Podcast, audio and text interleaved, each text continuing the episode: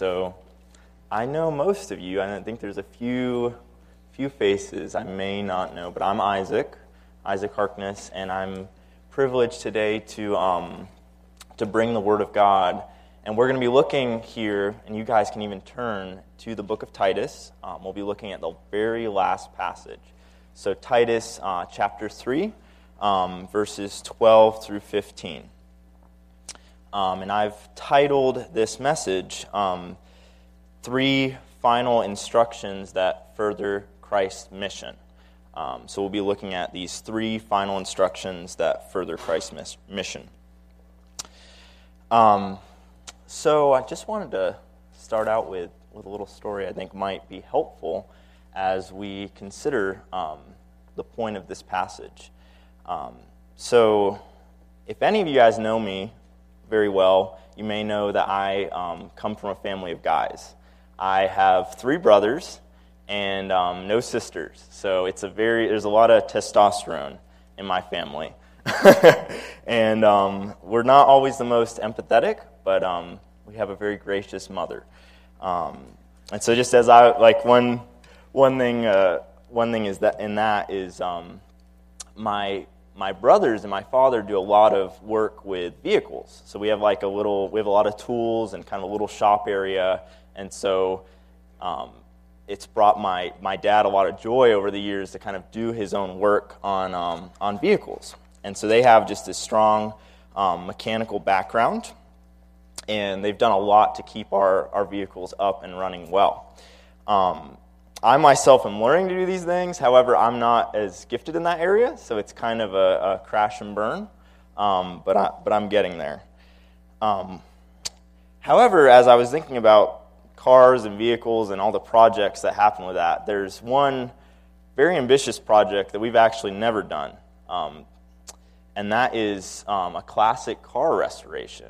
I don't know if many of you guys are familiar with um, when a, a very talented or gifted uh, person will take an old and pretty much useless vehicle that was that's kind of got a classic look from like the fifties or something from a certain era, and they'll it, it's usually like completely run down, really decrepit, doesn't work at all, and they'll take that and over time restore it to beauty and to usefulness. Um, now. To you ladies, cars may not be as beautiful, but I hope you'll hang in for the illustration.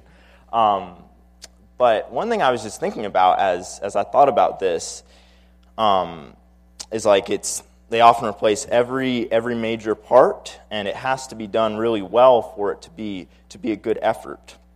Um, but when this is complete, um, the person who's finished it has a special vehicle Uh, to drive, and what was once broken and ugly is now beautiful and useful. However, uh, imagine if this restored vehicle, um, which is now so so lovely to look at, um, was just left to sit in the garage that it was restored to. Imagine if it was never actually used again. Um, something which which has now been set up to, to bring value and to provide great use. Imagine if it just sits there. And, um, I mean, it may look nice, but but the purpose um, of that is for it to be to be used, to, to take people around. Um, and I, to me, this this would be a sad, um, a sad situation. And the reason I give this illustration is, um, is I believe we're, we're going to see the same type of thing in our passage today. Um, we who are saved in Christ are not saved not renewed to sit in the garage. Um, we are saved um, for a purpose, and that purpose is to grow in godliness and to do, do good works. Um, when God pours His grace out on us who believe in Him, He saves us unto the good works He has prepared for us. He gives us the privilege to be useful to Him. Um, Paul actually hammers um, the theme of good works throughout uh, the Epistle of Titus. So it's clearly important that we understand this priority to Christ. Godliness or good works is actually mentioned at least nine times in this three chapters. So it's one of the major themes, something we really need to make sure we grasp as we finish up this epistle. Um, one question I just wanted to ask as we're kind of looking to review, and, and maybe you guys can help me out here, is um, thinking back over the semester on what we've studied about Titus, um, what are some reasons the Apostle Paul gives us that we should be devoted to good works? What are some things that, um, why, why should we be devoted to good works? Yeah, following Christ's example. So, like, yeah, we look at, um, we'll actually talk about Philippians two. Like, he was the one who gave himself up for us. He went to the cross. He was submissive. So, absolutely. Um, yeah, any other reasons why we should be devoted to good works? It'll help other people as well. It will. Yeah, how so? So, when you're doing good works, other people will see your example and be encouraged to do it. Yep. Mm-hmm. That just helps them as well. Yeah, yeah, that's actually, mm-hmm. and yeah, absolutely, and that's actually what we're going to see in our passage today is is good works. Part of one of those things is meeting the meeting the needs of others, um, and so just a couple other things I wrote down. Um, you see in Titus two eight, um, Paul commands Titus to set an example in good works. So like Um, like David was saying, it's a model for others. Um, we know from chapter two, verse ten, they actually adorn the gospel. So it's like the clothes. Bailey taught on that um, a few weeks ago. Um, when we live out the good works, it's it's like um, clothes that, that clothe the gospel message. And when we share it with others, it, it makes it um, beautiful. Makes it beautiful. Uh, and then finally, um, and I think this is this is really the main Um, thrust of, of Titus, and the point is uh, ultimately just the grace of God, as we see in chapter three, is God has, he's poured out his riches upon us, and he's he saved us, and that changes us. I mean, that, that changes everything. So those are all significant motivations for good works. Paul constantly reminds you and I of this godliness. Um, he gives us a lot of reminders because he knows our hearts. He knows that you and I are easily tempted to only be hearers of the word without obeying in faith as Christ calls us to do. We must receive the truth and ask Christ to help us obey him. We cannot follow him. We cannot obey him in our own strength. So now, looking today, um, we will see one final motivation for good works. And this is that God uses a healthy church devoted to good works to advance his great commission. This is a church, a healthy church, is a church that will be useful in advancing the gospel that they have received, and they will be greatly fruitful, as we will see in our passage. Um, on the other hand, a church that does not devote themselves to good works, a church that is actually unhealthy and selfish, um, will not be prepared for the Great Commission. As we look into, we'll actually, um, we'll look at missionaries and how, how in this passage um, Paul commands Titus to send out missionaries. A church that's just focused on themselves, that's not devoted to good works, will not be will not be prepared for that. Um, so now I just want to want to go before the Lord again and, and pray for his help as we dive into this text. Um, dear God, I, I thank you for your word, and I thank you that Um, You have, have given us this passage before us. Um, Lord, it's so easy as we look at the closing of a letter to think that we should just gloss over it and um, that it's we just need to get into the next thing. But uh, we know that all of Scripture is God-breathed and is useful um, for our instruction, and we need all of it. So I pray that you would help us to, to tune in, um, and, and I pray that you would help me to clearly proclaim your word and that we would all receive it and grow um, by your grace, grow in godliness. Okay, so before, amen, um, before we we jump into the text, uh, let's let's lay a little bit of background. Um, so Paul, Paul is, the, and as I said at the beginning, Paul's going to conclude his letter to um, to Titus with three instructions that further Christ's mission. Um, each of these instructions to God's people and to Titus is a heart. Underneath each of these instructions is a heart for God's kingdom to be expanded for the sake of his name. before we jump into the text, it's helpful to consider um, Paul's heart and what motivates him and what will motivate us today to pursue these good works which we're called to.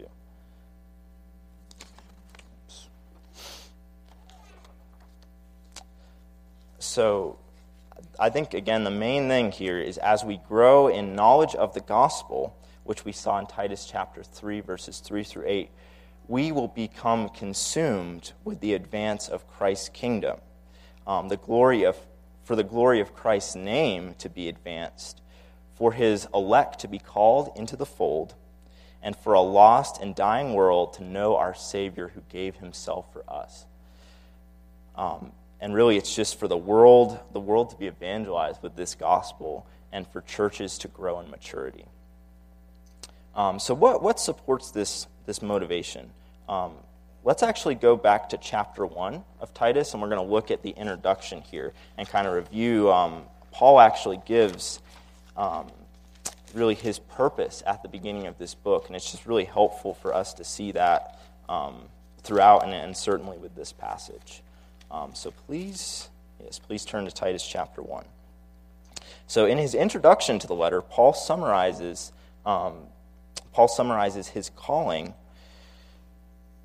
from God and proclaims God's mission to save his elect through Christ's work by the preaching of his word.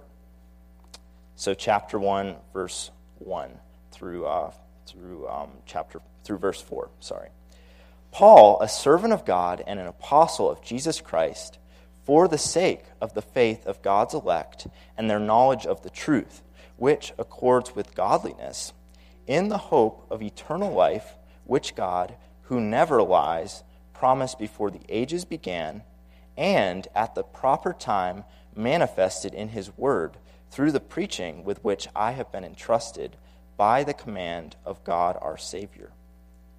To Titus, my true child in a common faith, grace and peace from God the Father and from Christ Jesus our Savior. So Paul's just going really over his purpose here, why why he has um, what what Christ has called him for, and that is to proclaim the gospel, um, that the nations would be saved, that they would receive it, and ultimately that um, we see here the faith of God's elect, um, their knowledge of the truth which accords with godliness. Again, the theme of um, of godliness coming from grace right there. So, and we see at the end of verse four there, um, Paul is proclaiming the grace of God to Titus, and that's again expanded in chapter three. Um, God has poured his loving kindness out on us, sinners who were disobedient and full of evil, saving us according to his mercy, to the praise of his grace. Um, and we said, see that actually expressed by Paul um, in one of his last letters in First Timothy one, um, where he, he talks about how he's the he sees himself as the chief of sinners in complete um, need of the gospel, and that's something that that should characterize us. We should recognize that without um, without God, um, we are totally in sin and totally in need. Um, we are to revel in the wonderful grace, the love of God that has been poured out upon believers by the work of Christ, um, which has actually reconciled us to God. It's made us who were far off from God. It's brought us near, brought, um, given us the ability to have um, we who were full of evil, we who were enemies of God, a relationship with him and right standing with him. Um, and it brings us new life and then and then even a love for our Savior. It is this grace that produces the change, as we learn in Titus two, eleven, and twelve, um, which is a change from works of wickedness in three, chapter three, verse three, to grace-based productivity of chapter three, verse eight. So Paul, Paul intended to communicate to Titus and to the Cretan churches that Christ's kingdom is the main point. It's what we need to get. And God's people, us, whose greatest need has been met in Christ, we must have our eyes open and our hearts stirred for the meeting of needs, of the needs of God's ministers and his people, so that God's kingdom and his glory would be furthered and advanced. Um, And then again, we're going to jump right into the passage now. So um, let's look at, let's uh, please turn to Titus chapter three. And we're going to be looking at the last um, the last four verses here. So, and, and we're going to see here in these four verses um, three final instructions um, to Titus and the people of, of Crete that further the mission of Christ. So, starting in verse twelve. When I send Artemas or Tychicus to you, do your best to come to me at Nicopolis, for I have decided to spend the winter there. Do your best to speed Zenas the lawyer and Apollos on their way. See that they lack nothing. And let our people learn to devote themselves to good works, so as to help in cases of urgent need and not be unfruitful. All those who are with me send greetings to you. Greet those who love us in the faith. Grace be with you all. Okay, so now, now that we've read the passage, let's jump into these instructions here.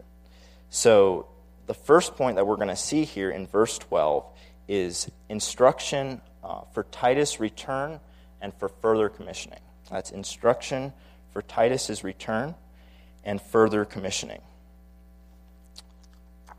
So verse twelve says, um, when I send Artemas or Tychicus to you, do your best to come to me at Nicopolis, for I have decided to spend the winter there.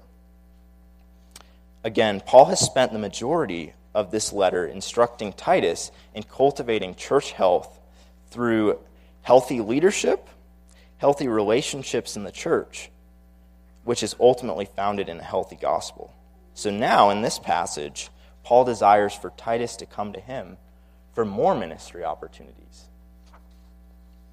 We don't have specifics in our current passage about Paul's plans. However, we do know that he is toward the end of his ministry. Paul's primary charge from Christ was to carry the gospel to the Gentiles, and his desire was to proclaim the gospel in unreached areas and to plant churches.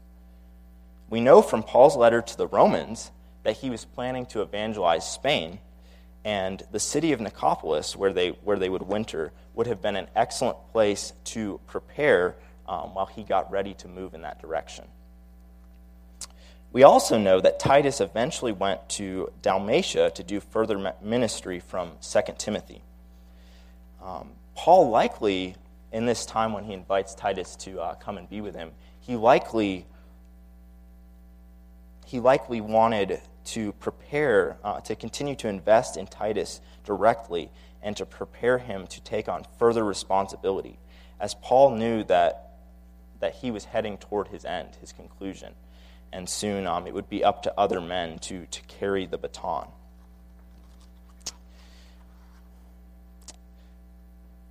So Paul tells Titus that he will send Tychicus or Artemas to replace him to oversee the spiritual maturity of, of the churches at Crete. Now, Artemas is not mentioned anywhere else in Scripture, but he must have been a man of tried and tested character who could identify elders and instruct the people in godly gospel living, just because he's given, given this post or given an opportunity here. Now, Tychicus, we know much better from Scripture, and you are likely familiar with him as Onesimus' traveling companion, who delivered the epistle to the, the Colossians. Um, if you guys remember, we heard about that um, in Pastor Farrell's message on Onesimus. So Tychicus was actually his companion. Um, and he also, de- it's believed he de- delivered the letter to the Ephesians as well. He is identified as a beloved brother and a faithful minister and fellow servant in the Lord in Colossians four, verse eight. This brother was care, was clearly capable of faithfully ministering to the saints and setting things in order at Crete. I believe there are two things here that Christ would desire um, for us to see uh, from, these, from this verse. The first is that Paul and his delegates were consumed by the mission of Christ, that is, the Great Commission. Paul is fulfilling here is fulfilling his calling that he presents in the intro to Titus. He is an apostle of Jesus Christ, and his, his primary task is to, to bring the gospel to, na- the nations. And as he says in Philippians two seventeen, to be poured out as a drink offering for the sake of the people of God. The other implication from this verse is that that Paul heavily relied on other gifted men like Titus and Tychicus to fulfill the mission of Christ, even as he oversaw their movements. So Paul knew that he couldn't do it alone, um, and we'll look at that as well. But that's that's definitely something to see: is um, is church leaders, um, even great men of the faith, um, truly great men, know that they need the entire body uh, to help and to support them, and that that. From prayers to the meeting of needs and support, everything is critical for the advance of the gospel. So as we will, so as we will see from the next few points, Paul promoted the faith, the ministry of other faithful men, and worked to ensure that the gospel would be proclaimed, and God's people at Crete would be taken care of.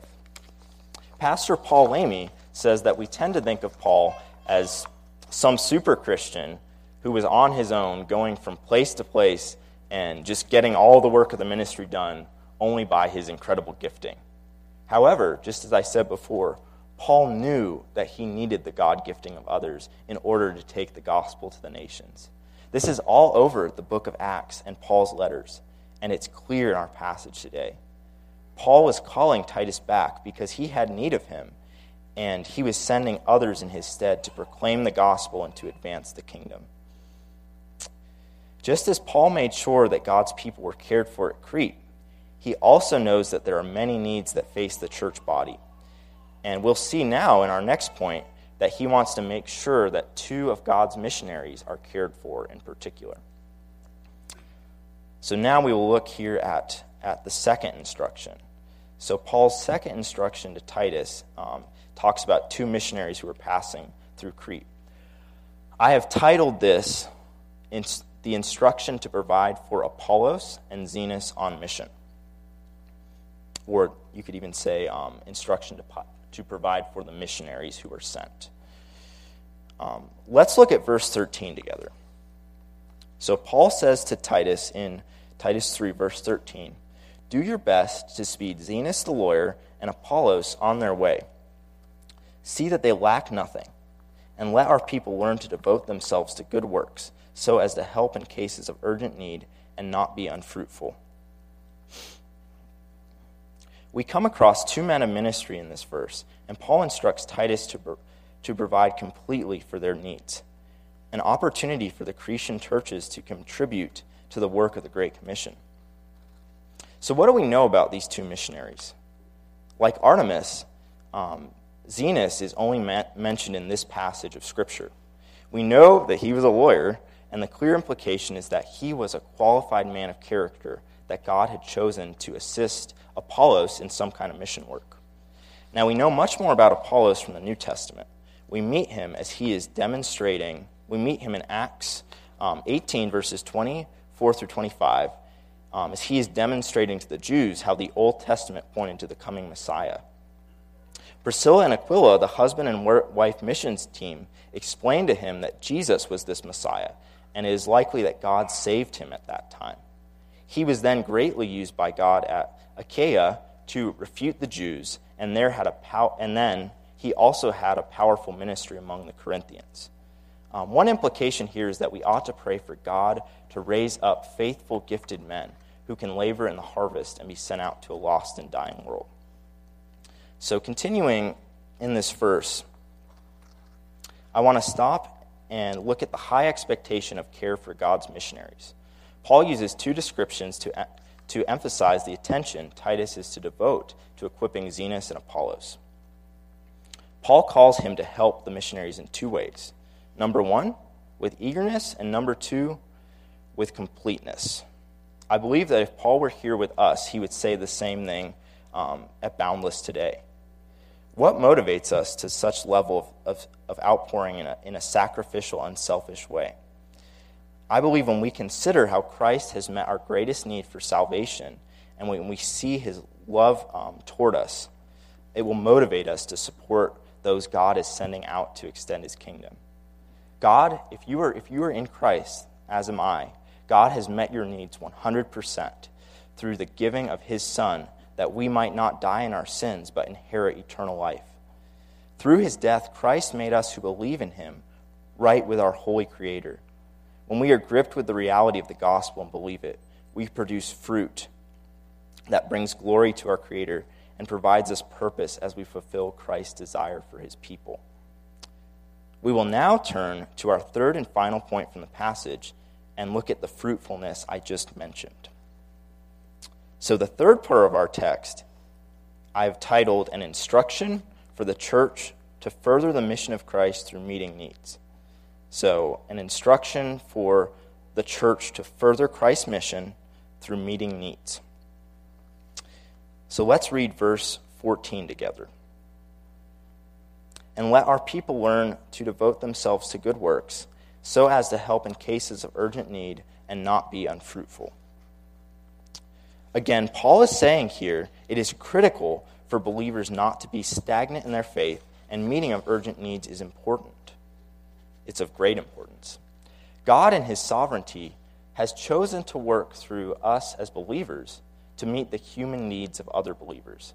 I think that Paul is intentionally looking outward to the Great Commission as he reminds the believers one last time in this letter of the good works they are to pursue. One piece of this that we saw in our last point is the church is, devote, is to devote itself to serving our missionaries and to meeting their needs in any way that we can. But I think Paul really wants us to see as well in verse fourteen that as we seek to meet the urgent needs of others in the body, we are advancing the kingdom of God. I'm getting this from the final phrase in verse fourteen, to not be unfruitful. Paul is concerned that God's people do not wilt like a tree without water, but grow to be useful for God to produce fruit that will last eternally. Paul has been telling us this the whole letter. He's been telling us that God's grace leads to godliness in his people. Now, if we just again consider the whole book, remember that Paul has given us what I like to call the greenhouse environment where God will produce godliness, which is, as we see from chapter one, when we're under healthy leaders, when we're in healthy relationships in the body from chapter two, and then when we hold fast to a healthy and true gospel in chapter three. We certainly need this healthy environment for our growth, but now we must learn to be fruitful individually and as a church body. I think that the other side, I think that the other side of the coin of this is Titus two twelve, where we learned that the grace of God trains us to live godly lives. It is good to be reminded of the work of the Holy Spirit growing us in godliness as we consider our own responsibility in this process. God calls us to put forth effort to learn to be others-focused, but he reminds us that he is the one at work in us to produce godliness. Coming from the selfish people that we once were before salvation, this will not be easy, and it will not even be possible apart from his grace. We are to look to the example of Jesus, our humble Savior, as we see in Philippians two, to consider the needs of others, and then to devote ourselves to such good works. We are actually participating in the building um, of Christ's end-time temple and the maturing of his body, um, as we see in Ephesians chapter two and chapter four. In the context of Ephesians, we, mi- we minister to each other by speaking the truth of scriptures in love, but Paul also believes the truth that Christ works through the various giftings of God's people to advance his mission to build his church. In verse fourteen, we get to see how God's grace in his people should lead to the particular type of good work relating to the advance of the kingdom, meeting the needs of our missionaries and fellow believers in the church. We in Boundless need the same conviction. Christ desires and calls us each to be fruitful. You don't need to turn there, but I'm just going to read Matthew five fourteen through sixteen as, as what our lives should look like as fruitful believers. You are the light of the world. A city set on a hill cannot be hidden, nor do people light a lamp and put it under a basket, but on a stand, and it gives light to all the house. In the same way, let your light shine before others, so that they may see your good works and give glory to your Father who is in heaven. We need to understand and believe this, this truth if we are to share in the wonderful privilege of being productive for our Savior. Before we jump into application, let's review other tr- the truths that we need to believe that will motivate us to obey God. Knowing and believing God's heart and vision for his people will bring us encouragement and motivate us to walk in godliness. The first thing is that Christ wants us to see the picture, to know his gospel, and to zealously advance his kingdom. Christ promises to build his church, and he even tells his disciples that the harvest is ripe and ready. The Apostle Paul commands us to watch how we live, for the time is short and the days are evil. Jesus wants us to know and believe his grace poured out on us, sinners in need, um, to love each other as he has loved us. He is the good shepherd and lays his life down for the sheep. He calls us to imitate him in sacrificial living and to consider our heavenly citizenship rather than our earthly one, that we may be devoted to good works as we are devoted to him. He wants to encourage us with his grace, the good news that he has overturned our formerly wicked lives, and now we have the privilege to walk in obedience to him. Number two, when we know and believe the gospel, we must come face to face with the reality of the Great Commission. The passage today and the command to be fruitful may seem like only an indirect way to fulfill Christ's mission, but in fact, a crucial aspect, it, it is a crucial aspect of the mission that all believers are called to. By God's design, life in the church is wrought with needs, and God's ordained means of meeting needs through the church through is through his people, the church. Christ is also telling us that there is incredible eternal value to our Creator and our Savior in this. Just as he smiles upon us and blesses us as we grow in good works in these other areas, he also smiles upon us as we show our gratitude of having our greatest need met by supplying his servants. And now we overflow with his grace to be extended by us to others. So these truths will fuel us as we look to obey the command of God and learn to be fruitful for his glory. So now, just as we wrap up, let's consider some practical ways that we can come to meet needs in, in Christ's church.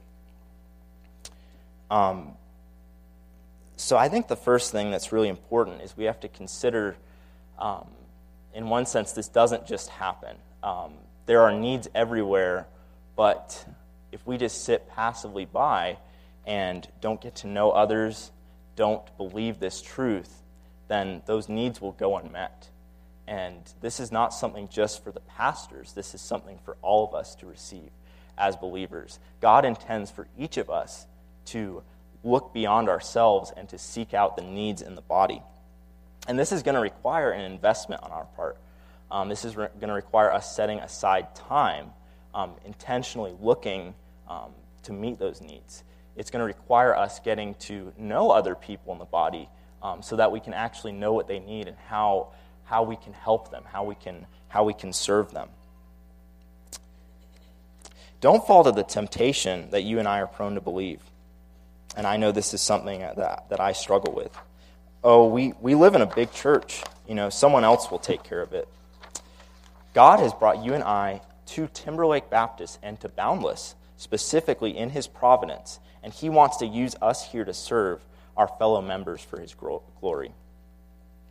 So this is going to require an investment from us, but one thing that you may be thinking is, okay, like I get I get that I need to pursue these good works, I get that I need to meet needs, but how can I do that? Um, what are some ways I can actually do this? Um, and I would say first practically, um, just number one, getting to know others, getting to know others in the body and just learning, learn as you get to know them, you will see their struggles, you'll see where they're at, and God will put you in situations where you can meet those um, and not um, not neglecting that. But then also even just going to your leaders and um, and here at Boundless and in the church and, and letting them know, hey, I, I want to be one to meet those needs. I want I want to make myself available for this. And as even as we don't have um, exact answers, they'll they'll provide. They they can help us provide opportunities. Um, an example of this even is when um, the past couple weeks, some some guys and I were given the opportunity to help um, an older couple in the church move. And um, it seemed like a very simple thing, like, oh, you know, anyone can help someone move, but um, it was a huge blessing to them um, to come and, and as college students, to give our time and our energy to them. We may not have a lot of resources to give to people, but we do have time and energy that we can give to others. So um, take advantage of what God has given you in this season of life and use it to serve the body.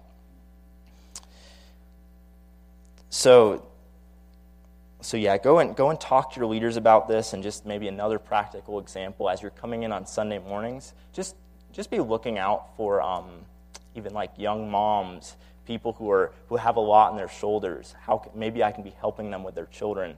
Maybe I can, um, you know, see see an older couple who who is struggling. And then as you get to know people, these things will come out. Um, and then just a final point, um, looking toward next week, is um, prayerfully Clay will be teaching us um, on hospitality, actually, as we see um, uh, college students returning for the semester, and um, hopefully lots of lots of new faces. And this is a huge opportunity to meet needs in the body, um, is to show the love of Christ, um, who has welcomed us in, is to welcome these students back and to, to serve them and to love them. Um, so just even just getting to know these students, um, helping them out, you know, Uh, taking them out, like not necessarily paying for their lunch because we don't have a lot of money, but even going to lunch with them or spending time with them.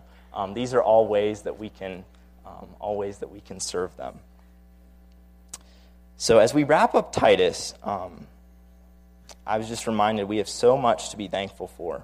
Um, we can be thankful to be a part of a healthy church, um, like the ones that Paul commands Titus to establish.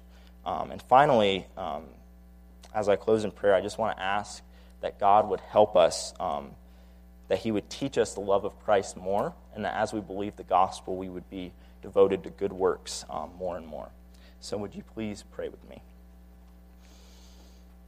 Dear God, um, thank you so much for your word and um, and the precious truth that we've received today.